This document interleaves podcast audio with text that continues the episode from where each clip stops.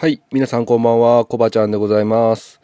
えー今日は収録がですね、夜になっちゃって、遅くなっちゃってね、ごめんなさい。えー僕の配信を楽しみにしている、そこのあなた、お待たせしました。なんつって。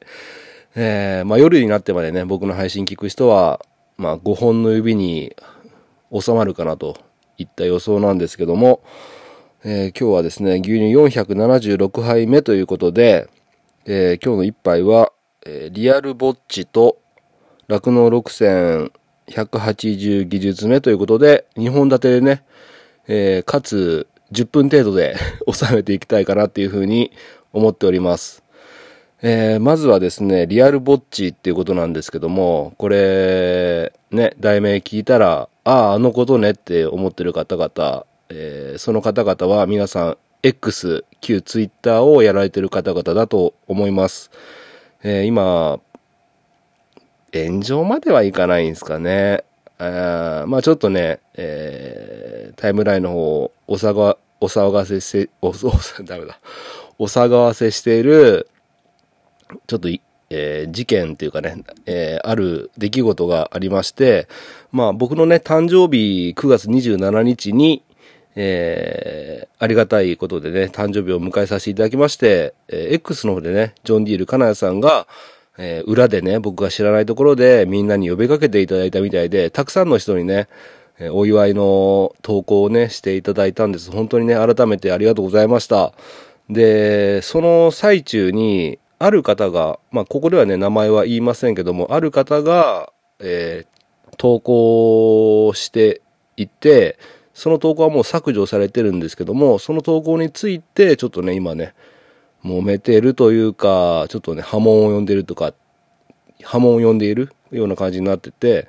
ちょっと X をやられてない方はわからないと思うんで、その文面だけね、読まさせてください。え引用させていただきます。コバちゃん、フォロワーにたくさん誕生日祝ってもらっているが、なぜ二度も離婚し、家庭も牛舎も一人ぼっちなんだろうか。仮説ですが、外面は良いが、家庭内ではモラハラ、パワハラ等、内面は悪い可能性。音声配信ばっかやってて仕事に支障が出て家の経済が悪い可能性。まずリアルぼっちを何とかしてほしい。ということで、えーこの投稿をされてたんですけども、その方が削除されてたんですけども、まあ、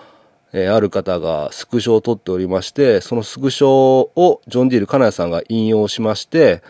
えーまあ、こんなこと言うのはどうなんだろうと、いうことを投稿されておりまして、僕もね、それ引用しまして、まあ、投稿したりもしたんですけども、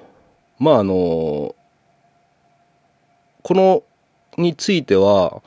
まあ、僕の番組をね、聞いてくださってる変態小腹の皆さんは、まあ、僕の番組の中でもね、えーちょいちょいね、こういう離婚したっていうのはネタにしていただいてますし、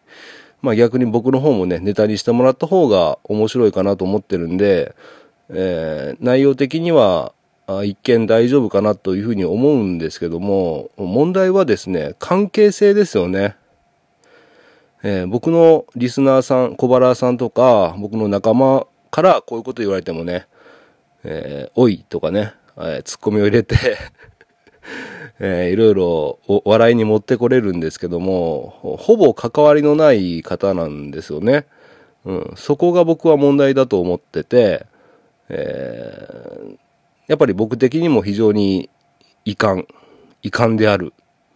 と思ってしまった投稿でした。まあでもね、リアルぼっちっていうのは、あの、本当にそのまんまなんで、えーはい、リアルぼっちですって感じなんですけども。えーでね、あの、この投稿だけだったら別に前後何もなければ、うん、あの、嫌ですけど、すごいムカムカっとしましたけども、まあ100歩、200歩、1万歩譲って、まあまあっていうところなんですが、この投稿されてる方はですね、しきりに牛乳でスマイルプロジェクトを批判している方でもありまして、えー僕はこの投稿以上にですね、そっちの方がかなりいつももや、もやもやってしてまして、もうね、この方は僕ブロックさせてもらってるんですが、えー、まあ、牛乳スマイルプロジェクトを批判してるんですけども、いつもハッシュタグを使ってね、悪夢のスペース開けて、ハッシュタグ牛乳でスマイルプロジェクトっていうふうにつけて、いろいろとね、批判なさってるんですけども、まあね、批判する気持ちっていうのをね、まあ、国の農水省と J ミルクさんが、まあ、消費拡大のためにね、えー、作ったハッシュタグとかね、えー、企画でもあるんですけども、企画ではないか。まあ、シンボルマークって言いますか、まあ、これは、あのき、いろんなね、企業さんとかも関わってくださって、え酪、農情勢を良くしたいっていうね、一つの、テーマをもとにね、みんな関わって消費拡大に努めてくださってるんですけども、まあ、それを、この方はやっぱりそういうことをすればするほど牛乳が余ってるってことを世間に知らしめることになっちゃうから反対ですと。で、こんなことをやってるよりかは他にやることあるだろう、みたいな批判ですね。えー、気持ちはわからなくはないです、ないですけども、実際、えー、僕のフォロワーさんとか、他にもフォロワー外の方もたくさんね、えー、牛乳でスマイルプロジェクトのハッシュタグを使って、えー、牛乳、乳製品の投稿をしていただいたり、えー、酪農の応援をしていただいてる、たりしてる方がもう去年からずっとね、たくさんいらっしゃるんですよね。そういう方々は、あの、そのハッシュタグで繋がって仲間になって仲良くなられた方もいらっしゃいますし、えー、そういう方は、ハッシュタグ検索したりするじゃないですか。牛乳でスマイルプロジェクトのハッシュタグつけ、を、で、検索すればその投稿がいっぱい出てくるんですけども、その中にね、悪夢の牛乳でスマイルプロジェクト出て、て出てきたら、気分が悪いじゃないですか。せっかく応援してるのにって。で僕が一番嫌なのは、応援してくださっている消費者さんが見て、気分が悪い、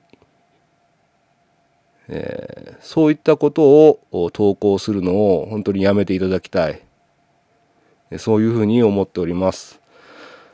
えー、まあね、あのー、皆さんね、えー、今回の、その、僕はパワハラモワハラとかね、えー、音声配信ばっかやってて仕事に支障が出て 家の経済が悪い可能性、モワハラ、パラハラは絶対なかったんですけど、音声配信はね、やりすぎた 時もありましたよね。だから100%ね、間違ってることを言ってるわけじゃないんですけども、この件に関してはみんなね、えー、名誉毀損で訴えてもいいんじゃないかっていう話も出てますんで、えー、まあ、謝罪があればね、えー、そういったことはしませんが、まあ、あのこのままね、え、今皆さんいろいろコメントとかね、この方に対してしたりしておりますが、本当にね、一貫して、まあ、非を認めないというか、ああ言えばこういうみたいなね、えー、そんな感じですので、まあ僕もね、叱るべき対応を取らなきゃいけないかなっていうふうに思っております。うん。まあただね、まあ人間ですから、うん、いろいろ考え方がありますから、えー、僕たちが正しいんだってね、押し付けるつもりもありませんし、えー、その方のね、気持ちも全くね、わからないってわけじゃないので、僕はね、個人的にはね、そういった気持ちになってしまうっていうのもね、人間あるじゃないですか。うん。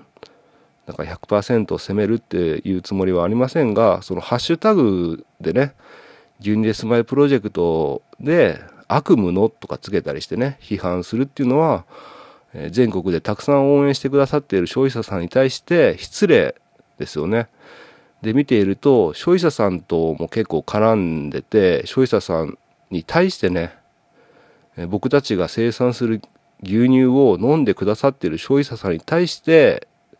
そんな態度を取るかっていうね、え、そういった発言も散見されます。ブロック、消費者さんをブロックしたりね、え、そういうふうに酪農家のイメージをね悪くするようなっていう悪くするようなことを自らやるっていうのはね僕は間違ってるんじゃないかなっていうふうに思いますはいということで気持ちをガラッと切り替えましてあおちゃんの方から酪農6000を振っていただきまして、あおちゃんが178、179技術目を紹介していただきました。で、100年楽のなおちゃんですね。で、あおちゃんは、えっ、ー、と、VWP について確か話してましたよね。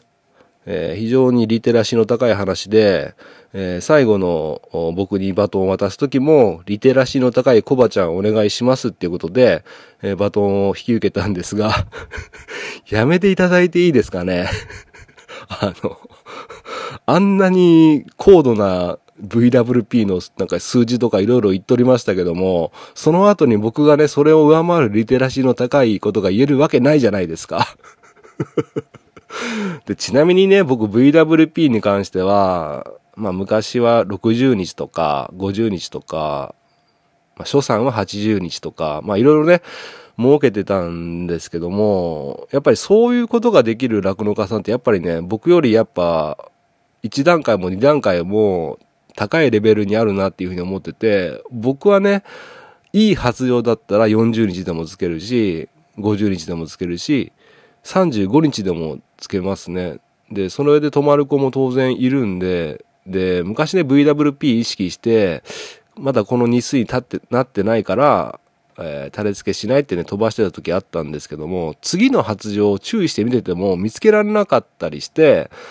まあ、発情周期が21日前後じゃないですか。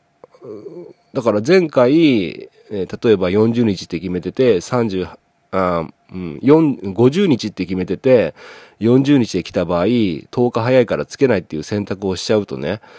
えー、次の発情が見つけられなかった場合、40日の時につけとけばよかったっていうね、後悔をしたりとかね。で、実際、その、いい発情が早く来たらね、まあ35日以上ですかね。35日以下だったらさすがにつけないですけど、来たら、もうつけるっていうふうに決めてから、まあ当時空体日数とかも非常に長かったんですけども、えー、短くなったということで、僕の場合はまだまだ青ちゃんレベルに達してないなって思いながらも、僕は割とその VWP はそんなに意識せず、来たらどんどんつけちゃう。で、まあ60日になる前に一回は種付けしたいっていう気持ちで、獣医さんに見てもらったりね、そういう風にしてます。まあでもね、えー、あおちゃんの VWP の話、僕もちょっと自分とこの数字ね、ちゃんと見て、ちゃんとやっていきたいなっていうふうに思いました。さすが、えー、リテラシーの高いあおちゃんでございました。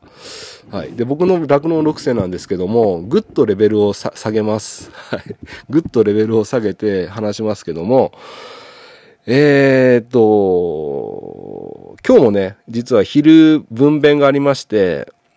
プチっていう子がね、えー、初産の子が分娩して、F1 のオスをね、えー、無事に分娩してくれたんですけどね、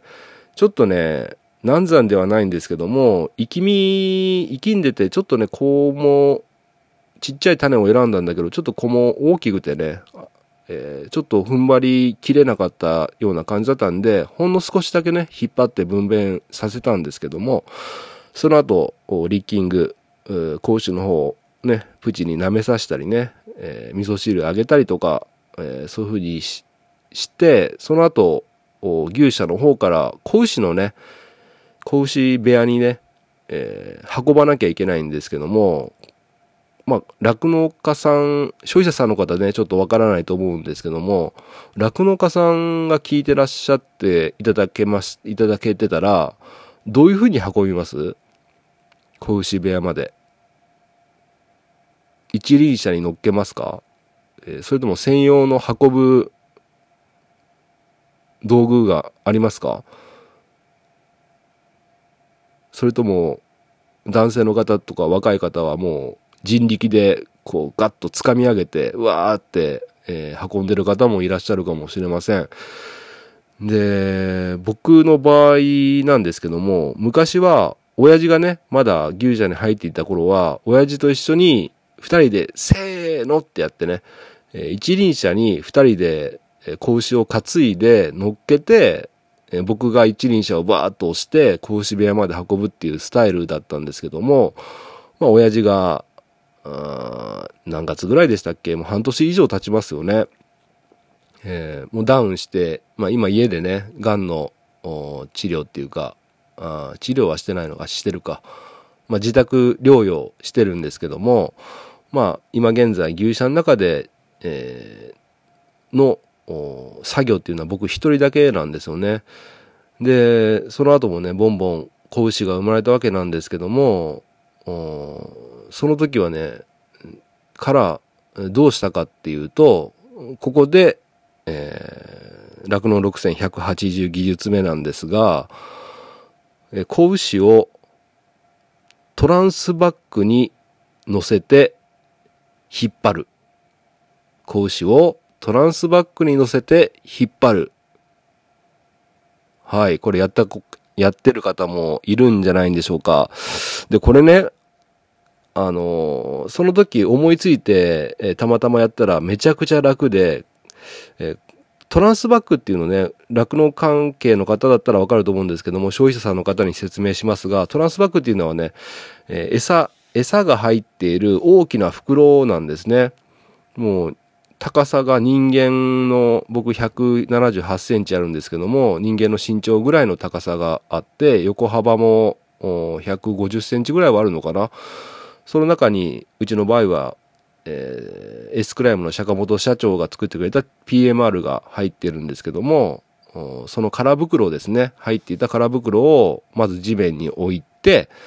えー、持ち手があるんでね、持ち手を自分の方に向けて、地面に置いて、格子をそこに、引きずって、えー、上に乗っけると。そうすると、あとは地面を、その、TPMR、トランスバックの取っ手を持ってね、地面をさーって引いていけば、多分女性の方でも片手で引いてね、えー、移動できます。まあ段差とかがあったら厳しいんですけども、平らな地面だったらね、シャーっていう感じで楽々ね、格子部屋まで運べるっていうね、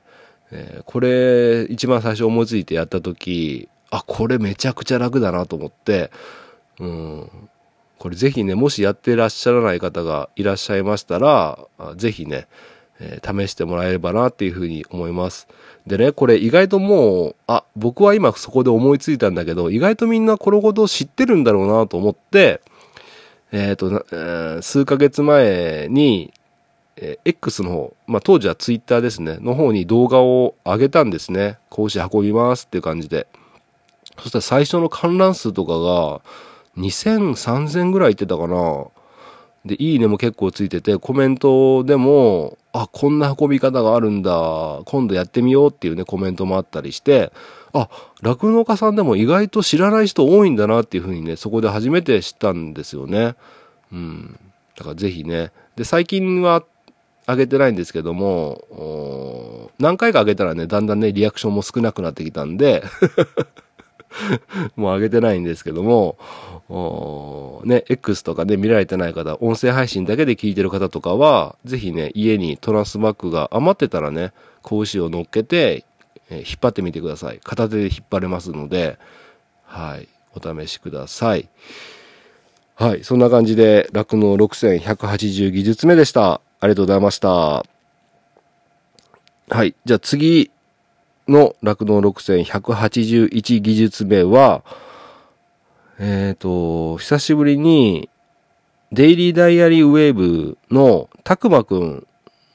YouTube の方になっちゃうんですけどね、YouTube の方でも音声配信やられてるんで、デイリーダイアリーウェーブのたくまくん、えー、概要欄にリンク貼っときますね。ぜひね、YouTube の方も皆さん見てもらいたいんですけども、えー、忙しい、まだまだ忙しいのかな？ちょっと落ち着いたって言ってたと思うので、えー、ぜひね、えー、次の酪農6181技術目、よろしくお願いします。はい。ということで、今日はね、ちょっと若干ね、前半の方とかお聞き苦しい配信になってしまいましたが、まあ一応ね、この番組ドキュメンタリー番組ですのでね、今自分が思ってる気持ちを伝えさせていただきました。うん。まあ僕はね、もともと争ったりね、するのが本当に好きじゃなくて、えー、自分とはね、えー、馬が合わないと思った人とは、もう絶対にね、関わらないように するタイプなんでね。まあ、今回もね、関わりたくないと思ってたんですけども、まあまあ、あの、基本関わらないようにしますけども、えー、まあ人それぞれいろいろありますよね、考え方がね。うん。なんで、あれなんですけど、前半も言いましたけども、消費あっての生産、僕たち酪農家が絞った牛乳を飲んでくれる消費者さんに対しての態度っていうのはね、僕もね、自戒の念を込めてね、えー、その辺はね、しっかりやっていこうと思いますし、SNS をね、やられている酪農家さんとか生産者さんがいらっしゃったら、本当にね、その辺は、あの、十分気をつけてほしいなっていうふうに思いました。まあ僕もふざけた投稿とかもいっぱいしちゃうんで、あの、知らず知らずのうちにね、誰かを傷つけたり、誰かを嫌な思いにさせたり、誰かを不快にしたりしてると思います。うん。いや、本当にね、えー、言葉っていうのはね、えー、時にはナイフになりますよね。武器になって、えー、その言葉で自殺したりする人もいるっていうことで、あの、改めてね、今回こういうことがあって、本当に、うん、気を、自分自身も気をつけていかなきゃなっていうふうに感じました。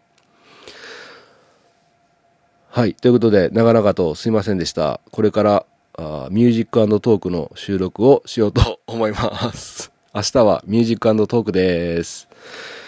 はい。今日の一杯、お味の方はいかがでしたか？お口に合いましたら、また飲みに来てください。この番組は、牛と人との心をつなぐ、岡山小橋ランドの提供でお届けしました。それではまた明日。